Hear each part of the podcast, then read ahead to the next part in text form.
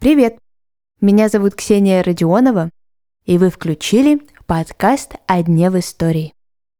На календаре 5 декабря. В этот день, в 1900 году, Максим Горький пишет купцу Дмитрию Ивановичу Четверикову. А в письме просьба внести свой вклад в организацию благотворительных елок в Нижнем Новгороде. Сегодня узнаем, что же такое Горьковская елка, кто мог туда попасть и где жил писатель во время организации детского праздника.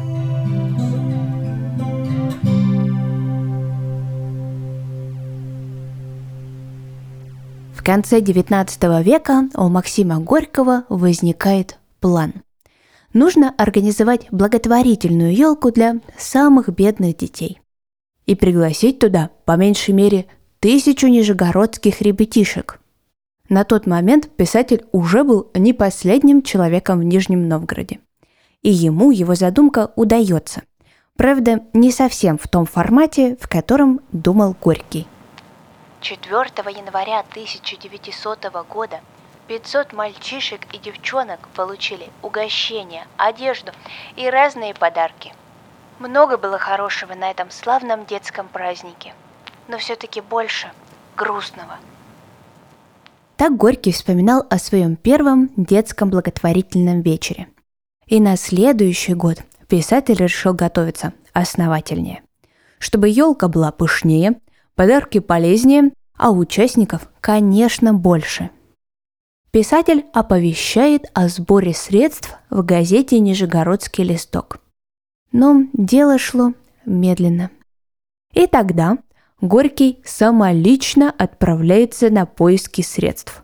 Кому идти? Да, конечно, купцам. Письмо к одному из них стало поводом для записи сегодняшнего выпуска. А еще Горький обращался к богатейшему человеку своего времени, к Саве Мамонтову и к своему товарищу, режиссеру Константину Станиславскому.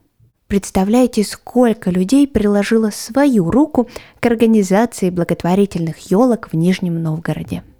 Пока Максим Горький собирал благотворительные средства, он проживал в Нижнем Новгороде, а именно по адресу Канатная, 11. Сегодняшняя Короленко, 11. Сейчас этот дом входит в заповедные кварталы, это сообщество неравнодушных людей, которые возрождают историческую среду в Нижнем Новгороде.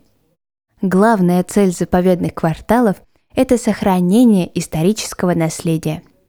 Если вы живете, планируете посетить Нижний Новгород, или вы просто энтузиаст, которому все интересно, то советую вам обратить внимание на сообщество этой команды. Здесь вы можете найти малоизвестные, но очень познавательные нижегородские истории. Сходить на экскурсию, даже, например, на упоительную, где узнаете и попробуйте то, что пили в 19-20 веке, что предпочитал Горький и как Шаляпин разогревал горло перед концертом. Ну и, конечно, зимой посетить благотворительную Нижегородскую Горьковскую елку. Возвращаемся к ней – Максим Горький достиг своей цели. Письма к высокопоставленным и богатым людям принесли свои плоды. В 1901 году уже 1200 бедных детей Нижнего Новгорода смогли ощутить настоящий праздник. По воспоминаниям самого Горького, спустя много-много лет к нему подходили люди с благодарностями. Да, это были те самые бедные дети, которых писатель приглашал на елку, которая в будущем стала называться Горьковской. Сегодня я уже упомянула певца Федора Шаляпина. Это был близкий друг Максима Горького. И он приезжал в тот самый дом, где жил Горький в тот период, о котором сегодня я рассказываю. Дело было летом – и Федор Иванович, чтобы порадовать местную публику, выходил на балкон квартиры Горького и прямо оттуда давал концерты. Вот такой разный и интересный Нижний Новгород начала 20 века. Еще больше интересного вы можете прочитать в сообществе и на сайте заповедных кварталов.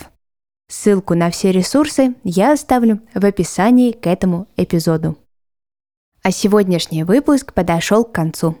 Я желаю вам хорошего дня, и мы услышимся совсем скоро.